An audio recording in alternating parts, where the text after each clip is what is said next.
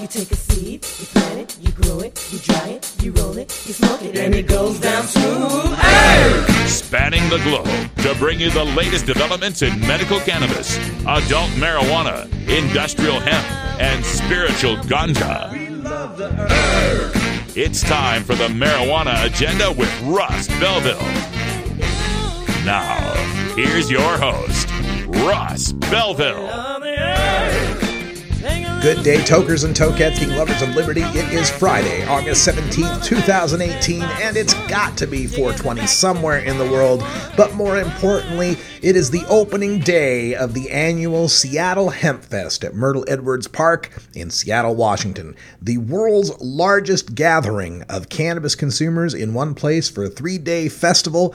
And uh, for the past 15 years, I've been attending this festival and speaking at the festival. And this year, I'm afraid I'm staying home. Just not enough money in the budget this year and uh, plenty of other places I need to focus my attention, like Idaho and Oklahoma and Texas and North Dakota, these states that don't have legalization yet. I know there's still plenty to work out in Washington state, like home grow, but uh, for the most part, the West Coast has got it going on. So this year, I'm missing Seattle Hemp Fest. I'm missing all the friends and activists and colleagues up there that I'd get to see at the family reunion.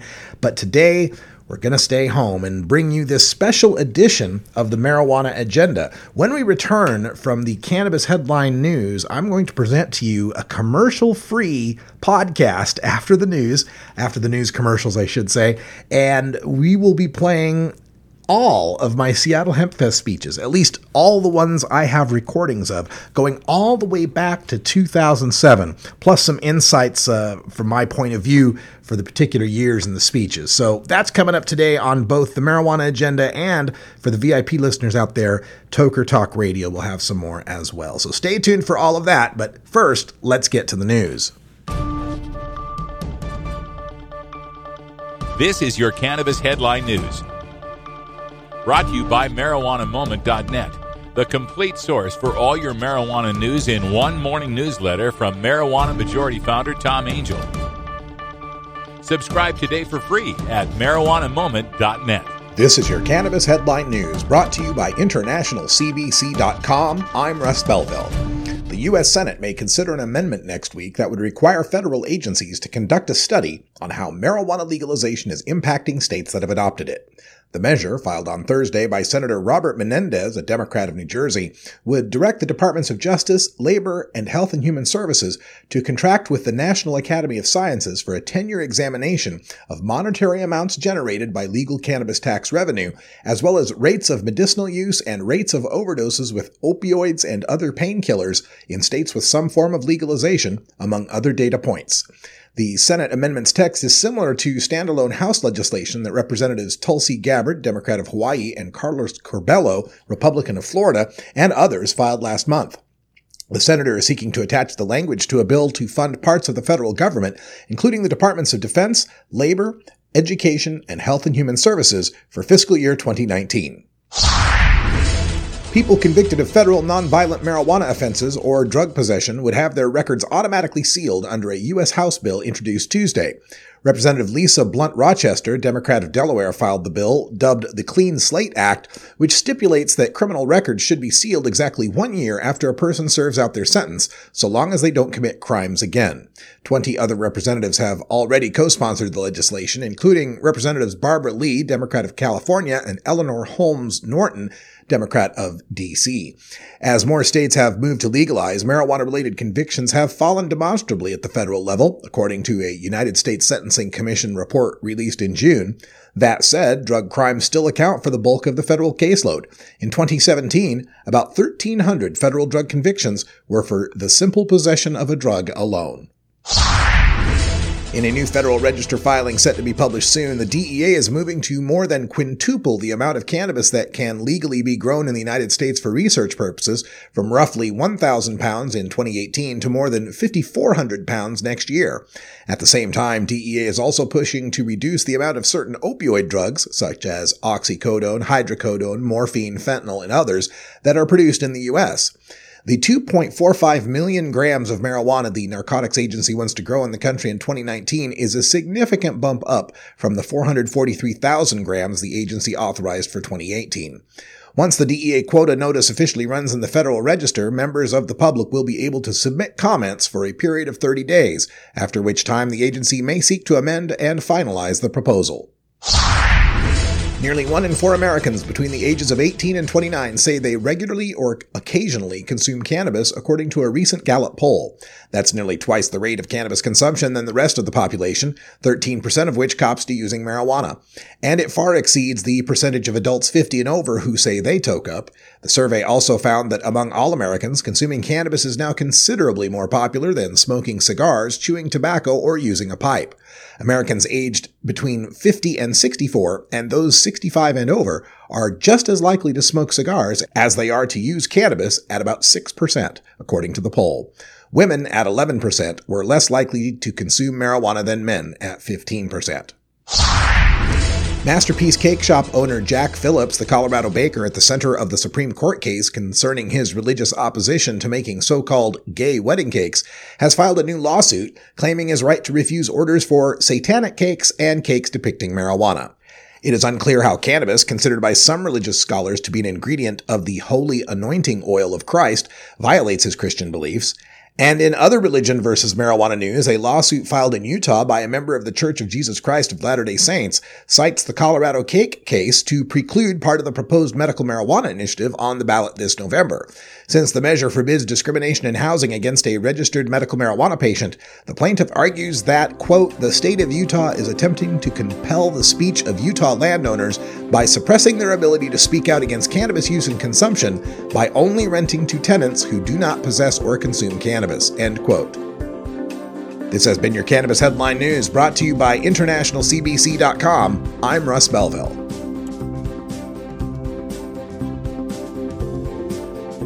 You're listening to the Marijuana Agenda with Russ Belville.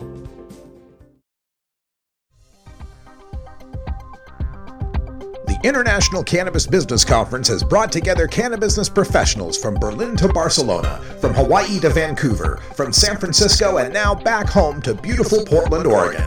Get your tickets now at internationalcbc.com for the September 27th and 28th event at the Downtown Hilton in Portland. Use promo code DELTA9 for a huge discount on your event tickets. You'll hear from U.S. Senator Jeff Merkley of Oregon, cannabis regulators from the OLCC, and learn about the emerging legal market in Canada. Tickets are available for the conference and VIP events featuring entertainment from DJ Muggs of Cypress Hill and Del the Funky Homosapien. Visit internationalcbc.com and use promo code DELTA9. That's internationalcbc.com, promo code DELTA9, D E L T A number 9, for the International Cannabis Business Conference. You're not high. You're listening to the Marijuana Agenda with Russ Belville. It's not recreational. It can be destructive, uh, and it consistently is destructive. Okay, maybe you're a little high.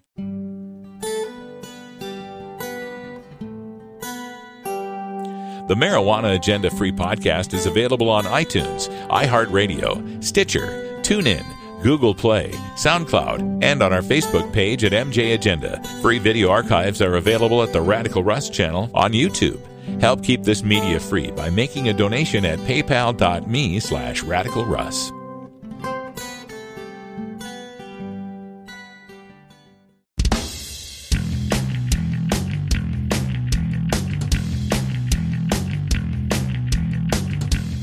Activism begins with ACT. The Marijuana Agenda features the stories of hardworking grassroots activists fighting to reform our cannabis laws in this edition of Cannabis Activism Now.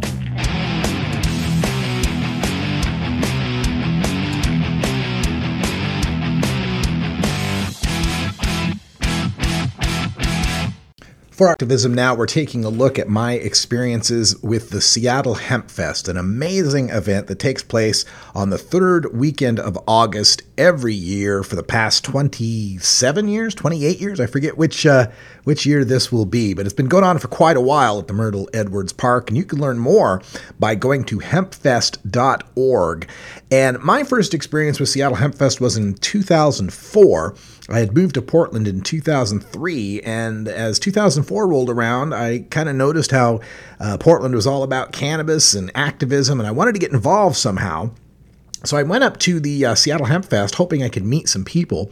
I brought a handmade sign and walked around the event, but uh, pretty much didn't know anybody, so it was a, a, fruitless endeavor that first time around, other than the fact of being around 150,000 like minded tokers uh, walking around in the sun. It was a great event. It inspired me to get a little more proactive about it, and I joined with Oregon NORML in May of 2005. By August, I was ready to attend Seattle Hemp Fest with the Oregon NORML crew, and I helped to uh, run the booth there at Seattle Hemp Fest. Then, as 2006 rolled around, my profile began to increase, and I had my first speaking engagement at the Seattle Hemp Fest. I remember it because uh, Randi Rhodes was there, who would uh, end up being one of my colleagues on an Air America station in Portland. We weren't at the time, but it was kind of cool to see someone I had admired in the talk radio. I do not have any recordings from that 2006 event, unfortunately, so I can't even tell you what I may have said there. But uh, as we look back in the archives, my earliest recording goes back to 2007. And in 2007, you remember uh, we had no legal marijuana. The idea of uh, California's Prop 19 hadn't even been broached yet. So we were still in full scale prohibition on the West Coast and still looking to get people educated and motivated to end adult marijuana prohibition. It's in that context that I delivered this speech in 2007, I call my American Birthright speech.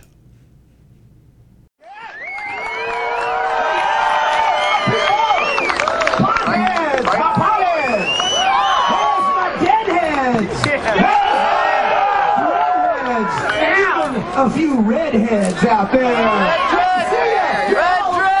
Citizens, and it's beautiful that we're here with our First Amendment rights to speak freely, our First Amendment rights to assemble peaceably. It's all about changing laws, people. Why is marijuana illegal?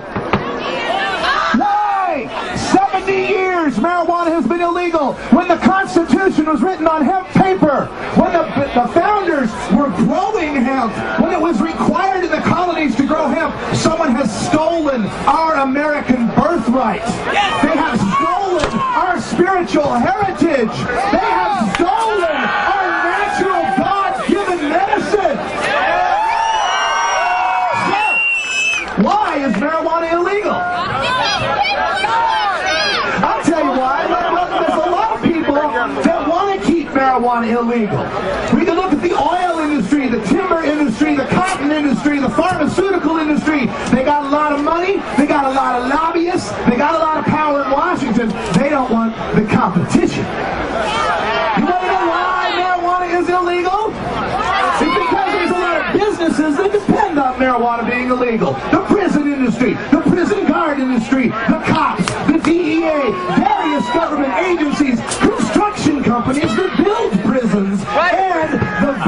various uh, corporations out there that depend on cheap prison labor. You know why they like to arrest potheads? Because we're good workers. You put us in a prison cell, pay us 17 cents an hour, and we can book your tickets on Greyhound. We can book your tickets on the airlines. We're pretty damn reliable. You know, a meth head, that's kind of hard to do. And they start twisting the paper up and bending the paper clip. It's real pain. So why is marijuana illegal? Because politically, there's a lot of people that benefit from it.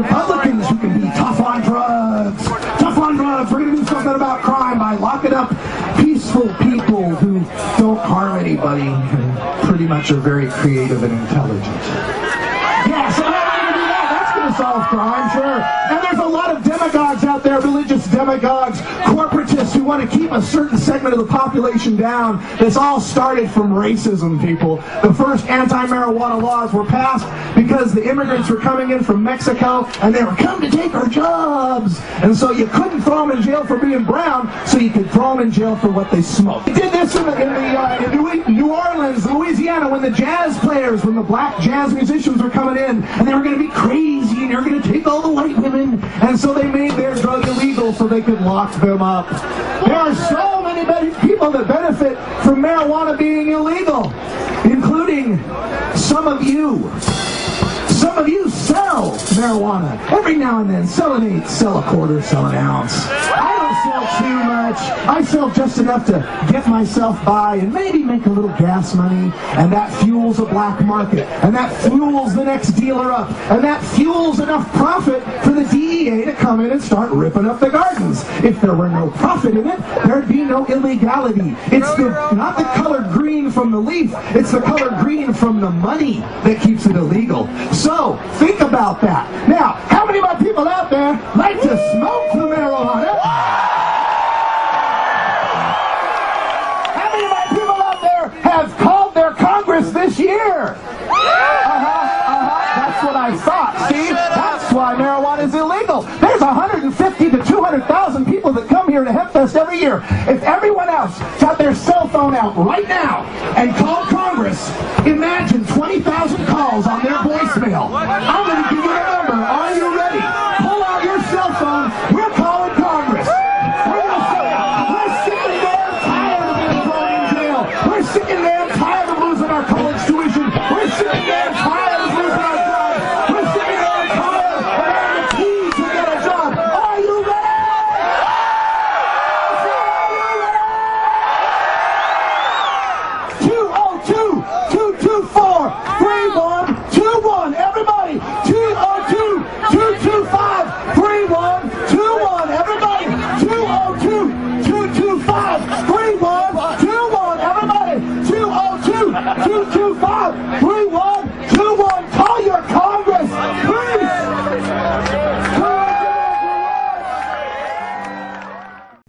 Moving past 2000, they began to start working with National NORML in 2008, taking over the podcast, The Daily Audio Stash from Chris Goldstein.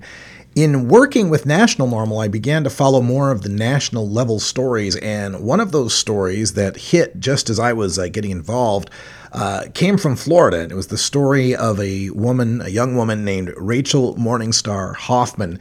And I told that story to the people at Seattle Hemp Fest in 2008. Uh, my name's Radical Russ, and uh, I am uh, the voice of hempsters everywhere. I uh, do the podcast for NORML, a daily audio stash where you can get interviews and the latest hemp headlines and all the news and some great music too. Check it out at stash.norml.org. If you just go to the norml.org, you can find it. I also have a talk radio show on Air America's XM satellite uh, channel, the Russ Belville show on the weekends. And so I get to do a lot of these stories about our people. And I really do think of us as a people.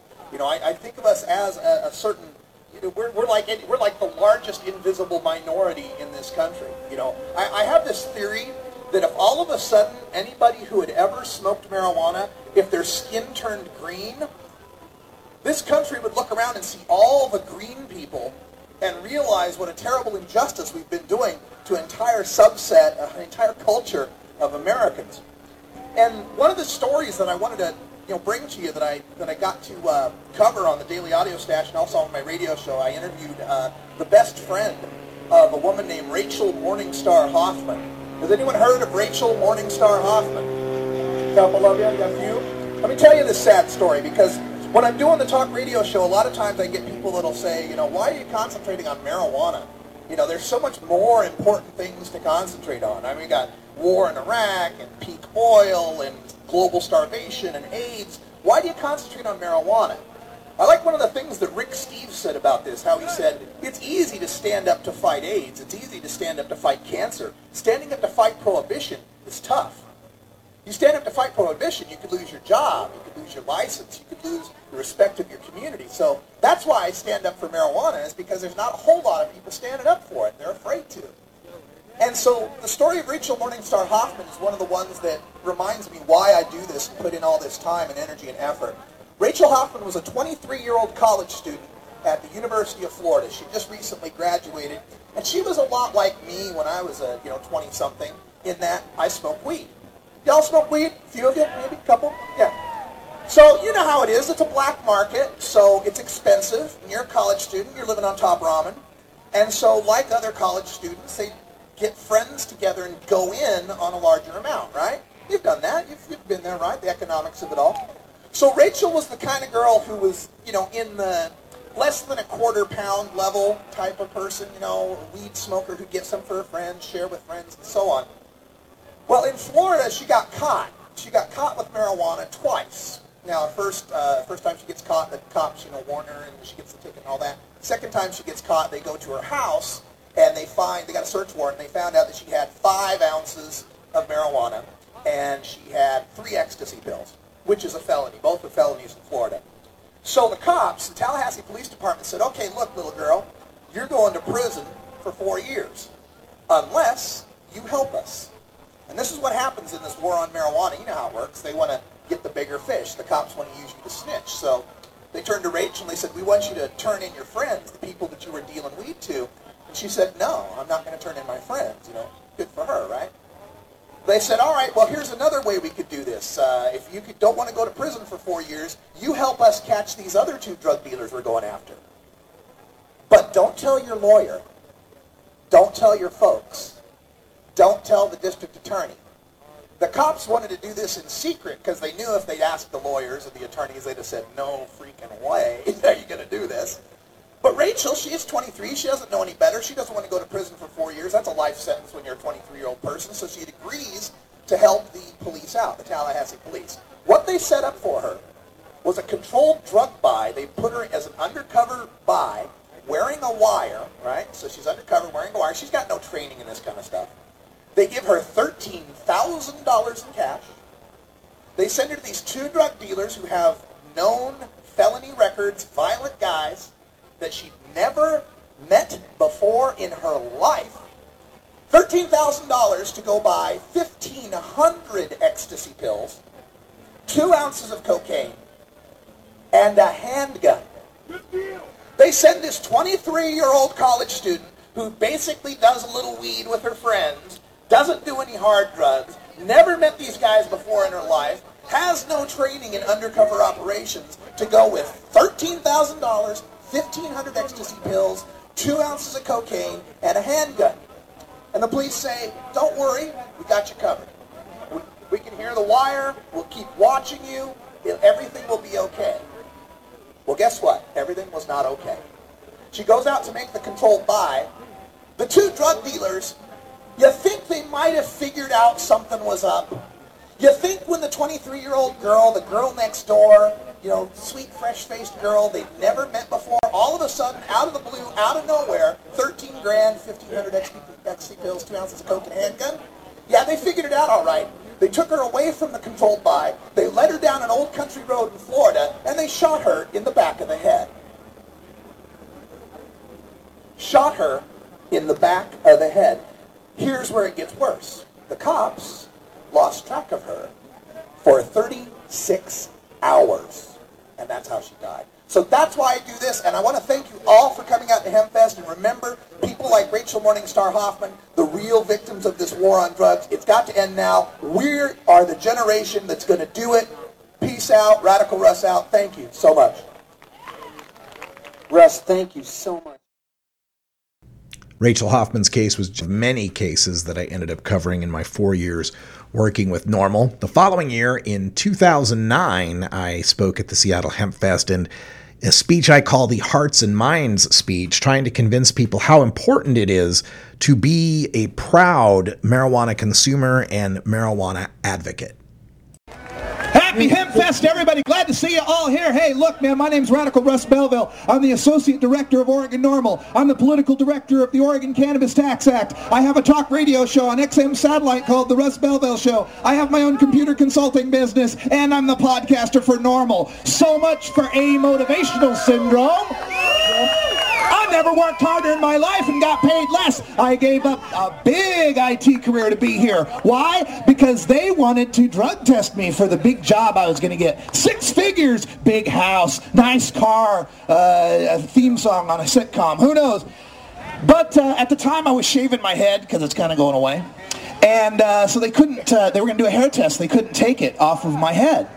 And so I'm like, hey, cool, man. I'm going to buy this hair test right on. And they said, no, no, no. We got a way of uh, getting this hair off you. I'm like, oh, my God. what? I had to go into an office and have a, a woman with a single bladed razor shave my chest and armpit hair for this job. And that was the moment where I said, screw this. This is ridiculous. I'm an American citizen. I deserve the right to work. And if I want to go home and have some marijuana instead of a martini, I should still be able to work. So I want you to think about something here and about what you have to do with this whole movement here. I've got five minutes to speak here. In the five minutes that I'm speaking, seven people will be arrested for marijuana in this country. Seven marijuana arrests in the five minutes that I'm here speaking to you. And a lot of times the drugs are, I do the podcast for NORML, right? I'm out at stash.norml.org. If you want to get the news and information of what's happening in the community, check it out at, out at norml.org. And I interview people. I do all these stories day after day after day after day. And, and what I find is that there's, there's so many people that are misinformed about this issue, especially this year, how we're talking about industrial hemp here at the Seattle Hemp Fest. I hear drug warriors all the time say, we can't legalize industrial hemp. If we were to do that, we'd have no way of being able to detect it. As we fly our helicopters, we wouldn't be able to tell the difference between hemp and marijuana. And I say, try smoking either one of them. You'll figure out the difference. Because hemp is not a drug, people. Hemp is not a drug. We've got a country where the Drug Enforcement Administration is in charge of banning something that's not a drug. I thought that was kind of weird until I, until I started thinking that, well, we have a defense Two, department one, one, that often one. goes on the offense, and we have an interior department that takes care of the outdoors. so two, I guess it's not too weird, right?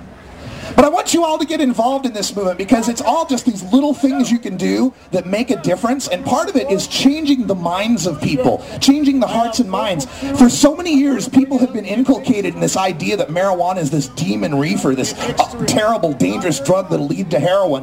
We need to be the ones that educate our family and friends. And don't stand up for all these reefer madness lies that people bring out.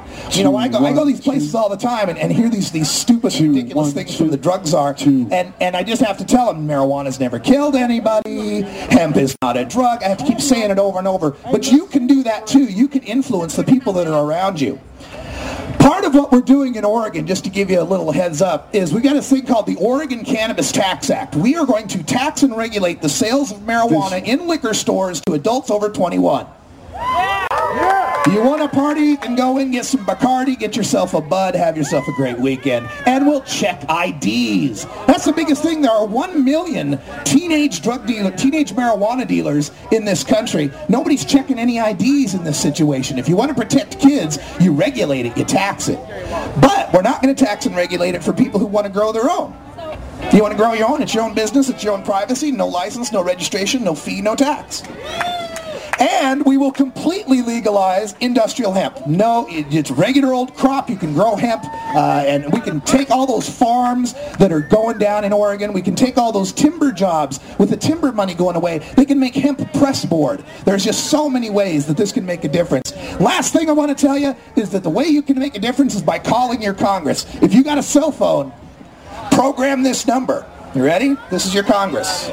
Get your cell phones out. Come on, cell phone. Cell phone. It's 202 224 3121.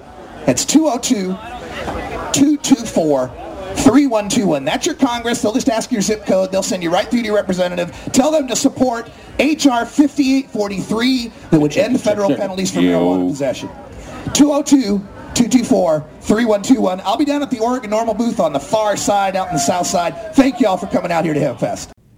2010, year that I think marijuana legalization really hit its stride in America. It was the year of Prop 19 in California, and the first I guess, nationwide discussion on the possibility of marijuana legalization because the first few polls that came out showed 55, 56% support. Now, it did end up losing at the ballot box after then Governor Schwarzenegger uh, undercut some of its support by passing an, a or signing a decriminalization law in California. And unfortunately, for that 2010 year, while I did speak at the Seattle Hemp Fest, again, I seem to have no recordings in the archives for that particular year. But as we move ahead to 2011, uh, as I was continuing to work for NORML, I was getting more and more uh, attention in the cannabis community and getting more spots at the Seattle Hemp Fest uh, at which to speak. So for 2011, I have three speeches that I was able to deliver at three different stages. We'll start with one that featured my cousin Kenny uh, helping out with some of the props. It's the speech I call the amendment speech, explaining how marijuana prohibition affects all of our civil liberties. Hey everybody, how you doing? Y'all think we ought to legalize pot? You know, I work, I work for NORML, and I have to try to convince soccer moms and NASCAR dads that we ought to legalize pot, and they always say, "Oh, marijuana legalization. Isn't there anything more important to talk about?" Well, I got my friends Cannabis Carrie and cousin Kenny here help us out. Why is legalizing pot important? It's because you have rights, and these rights are taken away because of marijuana. First Amendment, freedom of religion? Well, not if you're a Rastafarian, I'm afraid not. Freedom of speech? Oh, well, gee, if you're a medical marijuana patient go to trial, you can't mention that you use medical marijuana. Right to petition? Yeah, we've petitioned to get medical uh, marijuana rescheduled to Schedule 1, but they keep ignoring us. Right to bear arms? If you're a drug felon, you don't get to have any right to bear arms anymore. In my state, they're trying to take the gun permits away from the legal medical marijuana patients. Amendment 3, government may not quarter any soldiers in your home. No, they can't put a soldier in your home, but they can put a GPS on your car in your driveway without a warrant. Fourth Amendment, you got a right to not be searched in your home, your papers, your warrants without probable cause. Yeah, Kentucky v. King, new Supreme Court decision just said the probable cause they need is if they smell marijuana and they hear a noise. If they smell marijuana behind your door and hear a noise, the cops can legally say now, oh, it sounds like they were trying to destroy evidence. Break down your door and take you away in cuffs. How about your Fifth Amendment right? Government cannot compel you to testify against yourself. Well, what do you think a drug test is? But testifying against yourself. How about cannot try you twice? Yeah, unless they do that whole tax stamp thing on you and try you for the same crime, but it was a technicality. It was tax stamps. How about stealing your property? Ever heard of asset forfeiture? Where they take your property because they think it was because you made it from making drug money and your property's considered guilty until proven innocent. You have to go to court to prove that your car, your house, and your money was actually yours. Uh, how about the Sixth Amendment? Right to a speedy public jury trial. Yeah, with sealed indictments. How about uh, uh, the juries that ha- don't know anything about the medical marijuana in the trial? I have two friends in California doing five years right now because they went to trial. The, the cops said that they had 100 plants. They put them in five-year mandatory minimum. They weren't allowed to say the word medical or marijuana in the same paragraph or else they'd be put in prison for contempt of court. So, so much for that right. Right to confront your witnesses. How do you confront a drug dog in court? Woof. Woof, woof, woof. Your Honor, he said woof. All right, how about the right to an attorney? Well, yeah, we can do that for you with NORML, but how many of you got the money to afford an attorney? That kind of sucks sometimes. How about your Seventh Amendment right? Civil jury trial. Yeah, but what if you're ripped off by another grower? Can you really take him to court because he ripped you off? No, you can't. You don't have that right as a stoner. Eighth Amendment, no excessive bail or excessive fines. I've seen fines in the millions of dollars, bail in the millions of dollars for people who are doing nothing more than growing house plants. How about no cruel and unusual punishments? Jonathan Magby, Washington, D.C., medical marijuana patient, put in jail, put in prison overnight, was not allowed to have his medical marijuana. He is in a wheelchair. He asphyxiated. He died in prison over two joints. That's cruel and unusual punishment. Ninth Amendment. The government, just because they put rights in the Constitution, doesn't mean you don't have a right. Just because it's not listed in the Constitution doesn't mean it doesn't exist. Well, do you think the hemp farmers, George Washington and Thomas Jefferson, would think you have a natural right to grow hemp? Well, we don't have that right. Sorry about that. Ninth Amendment doesn't apply to you stoners. Tenth Amendment. If the feds have a right, doesn't have a right in the Constitution, it's a state's rights. You heard of medical marijuana and them raiding all the states that have those laws? So much for our states' rights, so much for that one. 14th Amendment, citizenship by birth, well, we're still okay with that one. Right to due process, well, you can't say medical marijuana in court. Right to equal protection. If you're a medical marijuana patient, you can't travel to most of the United States because your card's not good in that state. Your Washington card is no good in Oregon. My Oregon card is no good in Washington. That's not equal protection. Right to vote regardless of race, color, or previous condition of servitude. In the state of Florida, 19.8% of African American males that are avoiding age cannot vote because of the state of Florida's drug penalties that do not allow felons the right to vote. So, so much for that right. Now, do you think it's important to legalize marijuana? Don't let anybody tell you that it's not. I'm Radical Russ, norml.org. We'll see you later. Also in 2011, one of the more laid back, youth oriented stages, I took a lighter tack, uh, did a little more humorous of a speech, something I call the NORML drug test. How are we doing, Hempfest? McWilliams? Who wants to win something free? Want to win a free t-shirt? Come up here. I need four people to compete to win free t-shirts. Come on up. Hurry. I only got a little bit of time. Here's the gentleman right here. You're contestant number one. Where's contestant number two? I need some ladies here. I, I, this ain't gonna be a sausage party here. Let me get a lady up here. Got a lady contestant. Any ladies want to compete in the? You'll win a free T-shirt. Hurry it up. All right. Contestant three. All right. Contestant four. Where's contestant four? My friend Mike. contestant four. All right. So we are going to play a little game here because people ask me, "Hey Russ, how do you get a job working for NORML?" That must be pretty cool working for NORML. I have to admit it is. I do NORML Show Live. It's a talk radio show every weekday, 1 o'clock Pacific at live.norml.org. I have a studio in my house. So my commute is to walk downstairs, load up a big fat bowl, and tell people the news about marijuana. And we do interviews and we do live music and all sorts of cool stuff. So check it out at live.norml.org. But people ask me, Russ, when you uh, when you go to work for NORML, is there a drug test? Ha ha ha ha ha. And I say, well, as a matter of fact, there is a drug test to work for NORML, and it's multiple choice. So, gentlemen, are you ready? You got A, B, and C in front of you, right? These are multiple choice questions, and you're going to answer A, B, or C as to which one you think is right. And whoever gets the most right is the winner of the contest. You get free NORML t-shirts. Are you ready? All right. Question number one. Which one of these three drugs, according to the federal government, is not a medicine? A. Cannabis. B. Cocaine. C. Methamphetamine. A, B, or C? Let's see it. Let's see it. A, B, or C? Hold them up. A, B, or C real quick. Got B, got B, says cocaine, says cocaine, says cannabis, says cannabis. The gentlemen who answered A are correct. According to federal law, cannabis is not medicine. Marijuana is not medical. Do you believe that? No, No, that's bullshit if you ask me. But yeah, cocaine methamphetamine are both prescribable. They're Schedule 2, and yet marijuana is Schedule 1. Coke and meth are legal, but pot is not. All right, question number two. Question number two. Of these three countries, which one of these three countries locks up the most people in prison? Is it A, China, B, Europe? Well, that's not a country, it's a continent, but you get my point. Or C, the USA? All right, you answered C. You are correct. The United States of America locks up more people, not per capita, overall. We lock up more people than China, and they've got 1.6 billion people. Fuck the police. That's right. That's right. All right, question.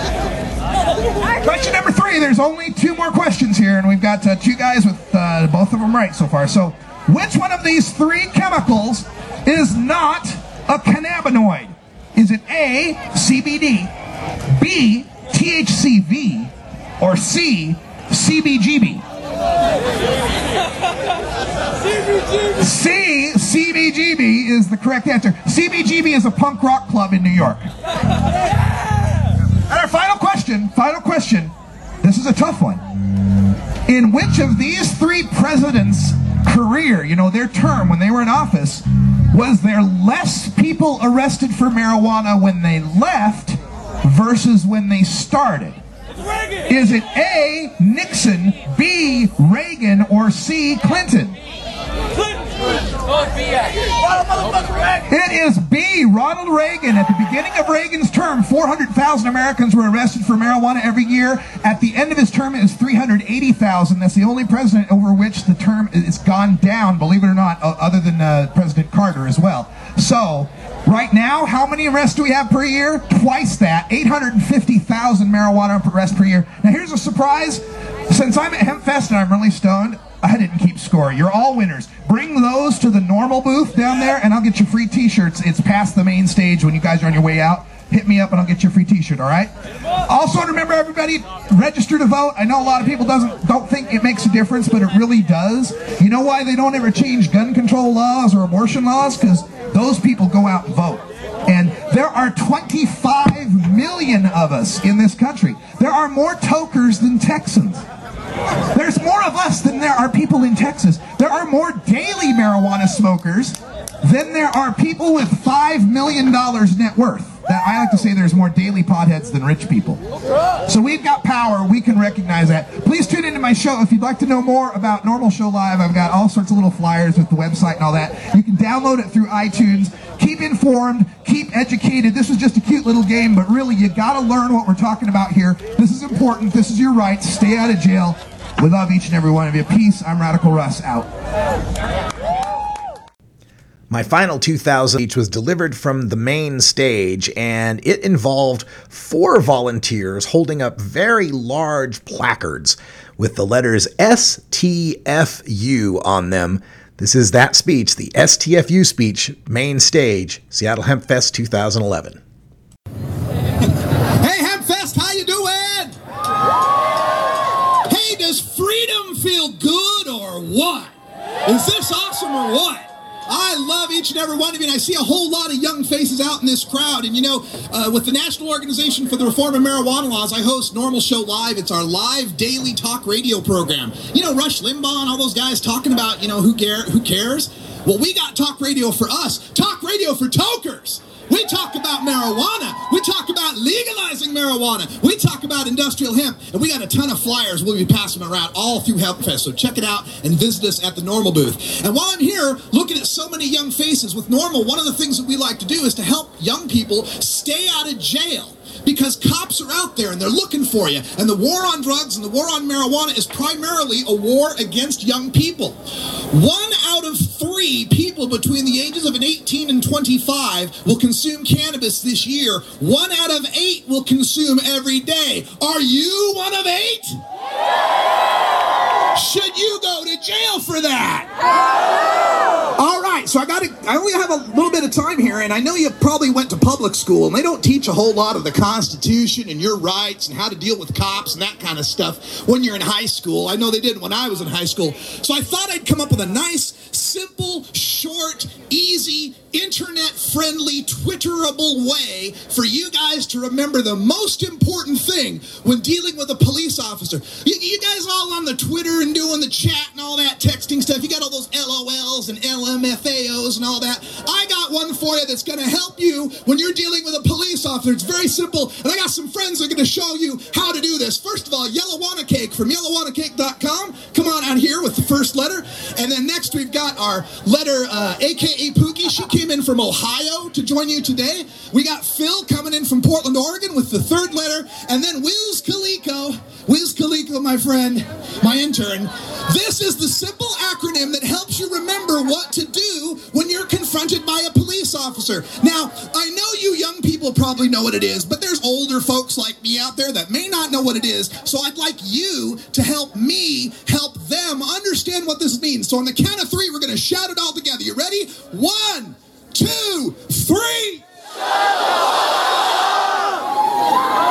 Oh, oh dear.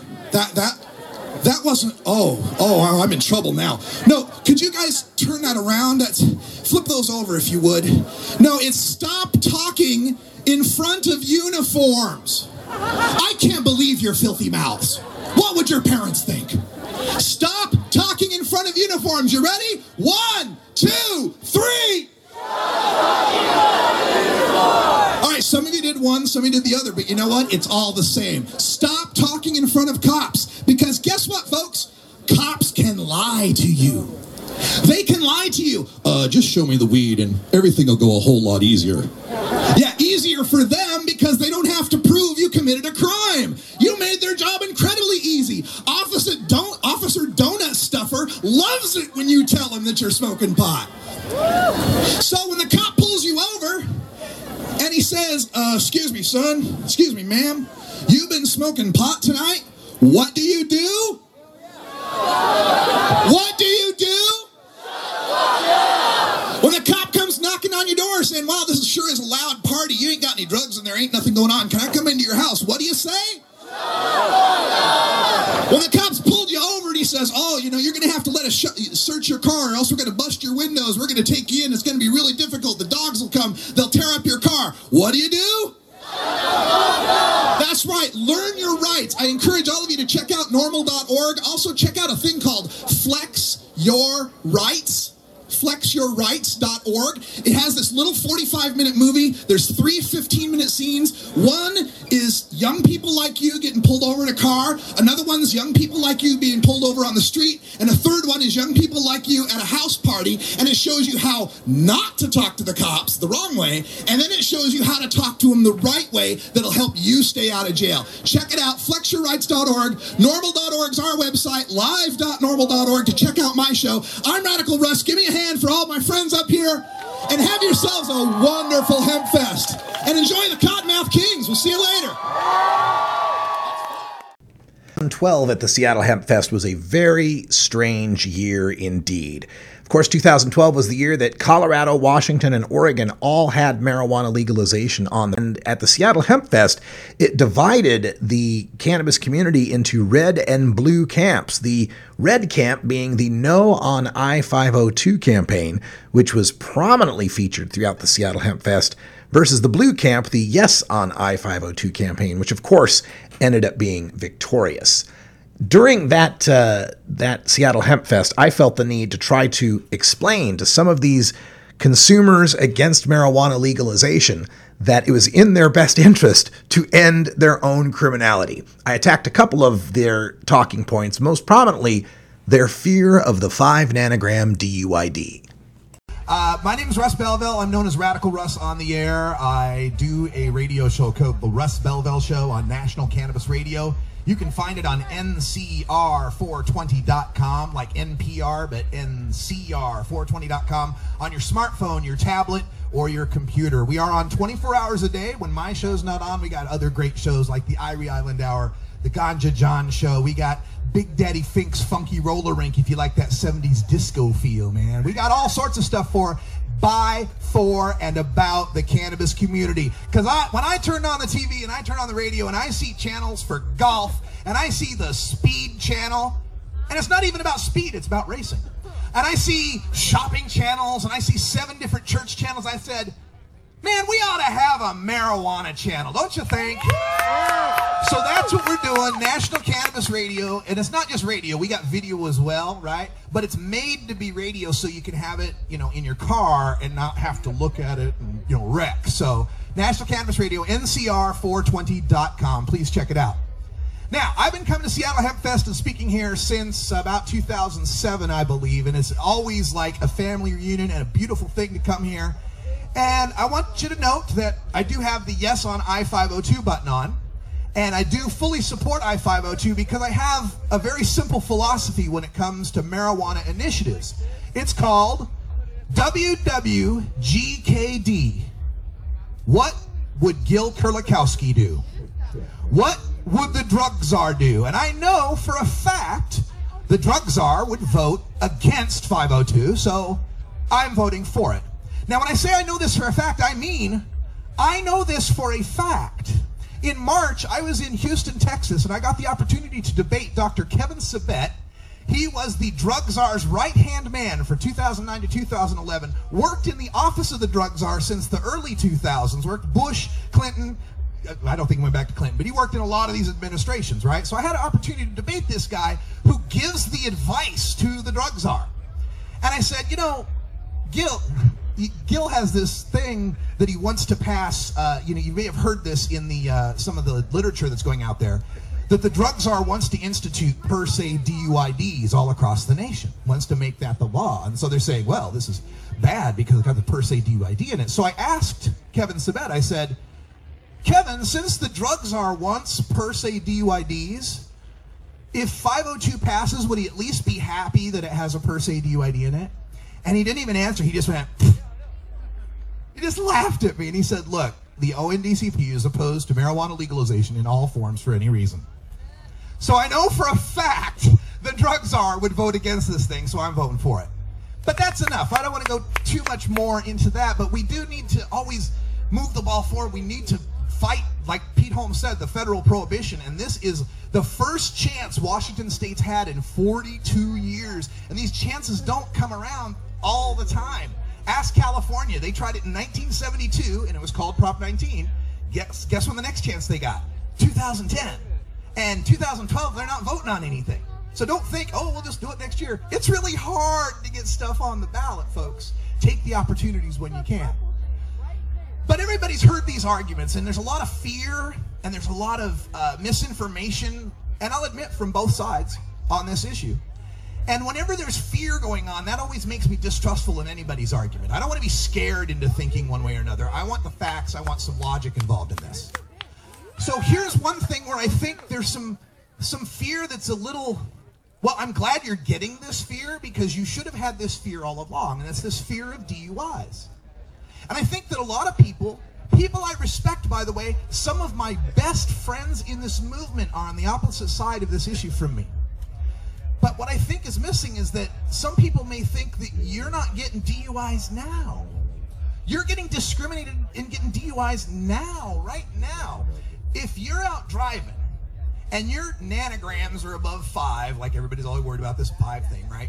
Oh, I went to sleep, I woke up the next day, 10 hours later, I was still at 10. Okay, if you're driving now and a cop finds a reason to pull you over now, and I don't care, broken tail light, missed tag, whatever, finds a reason to pull you over now, and finds a reason to think you're impaired, whether you are or he's an asshole and he's making it up, whatever, and he makes you do that sobriety test now and you find some way to fail it, maybe through no fault of your own, maybe you got bad balance, doesn't matter, but if you fail it now, and then that goes to the prosecuting attorney's office with a cop's report that said, I observed a guy that was driving badly. I smelled marijuana on them. We got this blood test, and it's 10 nanograms per milliliter.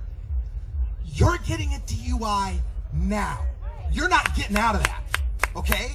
You're already, you should, if the people who are saying no on 502 are trying to terrify you with the thought, oh my God, if I go drive, I'm going to get a DUI, you should be terrified now because that's the law now. It's against the law to drive with THC in your blood. Now, when they say, well, it's not scientific, you're damn right it's not scientific. I am in complete agreement with you. I have read more research papers on marijuana and driving than you have read books in school. I will guarantee you that. I spoke on a monthly and weekly basis with Paul Armentano from NORML, the number one expert in the country, if not the world, on this research. I know this research better than you do. I know it's unscientific, but guess what? Politics is unscientific. And let me give you an example. I come from the state of Oregon, where I'm a registered medical marijuana caregiver for my wife who is a patient.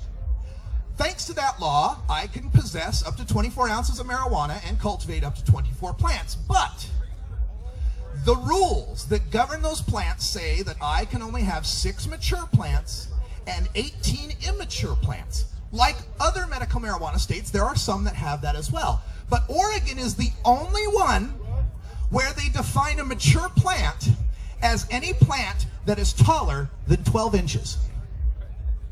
How many growers out there have 13 inch vegetating plants? Anybody? Vegetating a 13 inch plant, 14 inch plant? That's a mature plant. Whether it has buds or not, any plant bigger than 12 inches is a mature plant. So when I hear 502 people, no on 502 people telling me, well, we can't enshrine an unscientific arbitrary limit that might hurt patients into law, I go, How about that 12 inch line that we voted for in Oregon that we passed for medical marijuana that hurts patients when they go away for the weekend and their seedlings become 13 inches tall and make them a felon? Why was it okay to vote for that to protect patients, but not okay to vote for 502 to protect the mass amount of people who aren't patients who possess marijuana just because they like to? Now, I understand the fear, and I hope that everybody understands that as passionate as I get about this issue, I write a lot, I live in cyberspace where the rules of common decency do not apply. And I've seen comments and vitriol and articles from people who know better, calling people in the movement who've dedicated their lives, people whose husbands are in prison, people who have lost their families, their friends, their businesses, their whole life, dedicated to this movement, getting called the most scurrilous names, being subject to the most heinous of threats, even over this issue. I wore this red shirt today on purpose. While I'm on this blue team, I also support my red friends as well, and I can't believe that HempFest has turned into a goddamn electoral college map with red and blue states in it. Because no matter what happens with I-502, we all have to work together to either fix what went wrong with 502 or come up with the next one that's going to make it better. Because I don't live in a red hempfest. I don't live in a blue hempfest. I live in a red, white, and blue America where we're all fighting for the freedom to use this plant any damn way we choose. And I love my brothers who are anti-502. I love my friends who are pro-502. And I will always support all of us until we end this damn prohibition that is hurting this planet and this world. Thank you, NCR420.com. Come on, give it up for Russ Bellow. In my final 2012 speech from the Seattle Hemp Fest, we took a look at the need to pass marijuana legalization. Hey, it's great to be at HempFest. I've been speaking here at HempFest for years now, and one of the things I'm kind of known for is when I hear things against marijuana, you heard them, right? The stupid lies that they tell, the misstatements, the way fabricated stories of how the sky is going to fall. I have to go against drug czars. I have to go against cops. I have to go against all these people that hate marijuana. And, you know, what gets frustrating is now I'm having to do that with people that like marijuana. Because there are some things that we say when we're talking about passing legalization that just aren't true. Some things we say that just aren't true. Like, uh, this legalization isn't good enough. I'd really like to legalize, but this, oh, it's got some stuff in it I don't like. It's not perfect. I don't like this legalization. We'll just do it next year. We'll just do it next year. We'll do a much better thing. It'll be much better next year. Well, let me give you some truth on that. Let me give you some facts on that. The war on drugs in the modern era, as established by Richard M. Nixon, has lasted for 42 years. In those 42 years, there have been 21 congressional election years. That's the every even year when they do congressional elections, right? There are 24 states in the United States where they have the right to do initiative petitioning, right? In 26 states, they can't do a petition and get signatures and change a law. Only 24 states have that right. 24 states and 21 congressional elections equals 504 chances to get marijuana legalization on the ballot, except for the fact that Mississippi didn't have that right for 20 of those years. So take away 10 of them. That makes 494 possible times a state could put legalization on the ballot. You know how many times it's been on the ballot in 42 years? Eight. In 494 possible tries, marijuana legalization has been on the ballot eight times in just five states. Five out of those 24 states that could do it, only five have had the chance, and each time, all eight of them have failed. All eight attempts at marijuana legalization have failed. You only need to look back two years to Prop 19 in 2010. And I heard the same kind of scares. Oh my God, if we pass this, terrible things will happen. We'll do something better next election. Guess what kind of legalization California is voting on this year? None. So when someone says, oh, gee, we can just try something again next year, don't believe that. This is very difficult. In 42 years of drug war, Washington state has gotten legalization on the ballot once. And I know plenty of people, very well intentioned people, people that want your freedom just as bad as I do, have tried for years to get it on the ballot, and it has not happened. So if you get a chance to vote on legalization, you do it for the people in the 26 states that don't have the right to put it on the ballot. You put it, do it for the people in the other 21 states that have the 20, uh, 17 states that had the right but didn't get the chance. You got to make the most of your opportunities. Now, another thing I'd like to bring up is definitions of words. I'm very cool with having debates and discussions with people about things we disagree with. I got no problem with that. But while you are entitled to your own opinion, you are not entitled to your own facts. And the one fact I would like to get across in this is the definition of the word legalization versus the definition of the word decriminalization. Some people are talking about the initiative that's on the ballot to be decriminalization. It's not real legalization, it's not actual legalization. So I went to the dictionary and I looked up legalization, and very simply put, legalization is the process, not the result, the process of making something legal. Decriminalization is merely erasing criminal penalties for doing something naughty, but it's still something naughty. I live in a decriminalized state, state of Oregon, decriminalized. Still, if I get caught with less than an ounce of weed, I get a ticket up to 500 bucks. I get my driver's license suspended for six months, whether I was driving or not. I got to go to classes. I got to take maybe you know, all sorts of things that can happen, even though it's decriminalized. Decriminalization is still a penalty, it's just not a crime. Legalization, on the other hand, no fines, no tickets, no arrests, no warrants, no records, nothing. Legalization means it's legal. Legalization means if I'm in my house smoking a joint and a cop knocks on the door and I answer the door with the joint in my mouth, we have a conversation, he goes away without taking me with him, that's legalization. What some people are confusing is legalization with freedom. Freedom is the state we wish to get to by passing legalizations over time. It will take a lot of steps to get us there. You don't build it overnight. Prohibition wasn't built overnight. We're not going to tear it down overnight. It's going to take some steps to get there.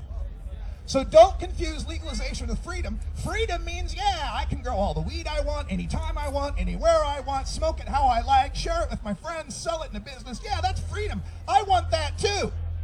But we don't get there without taking the first step. You don't make a journey of a mile without taking the first step. Please, Washington State, join me in the state of Oregon and join my friends in the state of Colorado in the first year where there's been three states voting on legalization. And let's get the trifecta. Let's get the hat trick. Let's pass legalization. Thank you, thank you, Radical Russ. And there you have it for this special marijuana agenda. Every one of my speeches at the Seattle Hempfest that I made before legalization was a reality in the Pacific Northwest. VIP listeners, stay tuned for Toker Talk Radio, your special private podcast coming up with all my Seattle Hempfest speeches from after marijuana legalization was a reality in the Pacific Northwest. For everyone here at Delta 9 House and Studios, I'm Radical Russ. Thanks for joining us, and until next time, take care of each other, Tokers. Follow MJ Agenda on Facebook, Pinterest, Instagram, YouTube, and follow MJ Agenda Show on Twitter. Learn more at mjagenda.com free. You run it, you grow it, you try it, you roll it, you smoke it. You take a seat, you run it, you grow it, you try it, you roll it, you smoke it. You take a seat, you plant it, you grow it, you try it, you roll it, you smoke it, and it goes down smooth. Hey!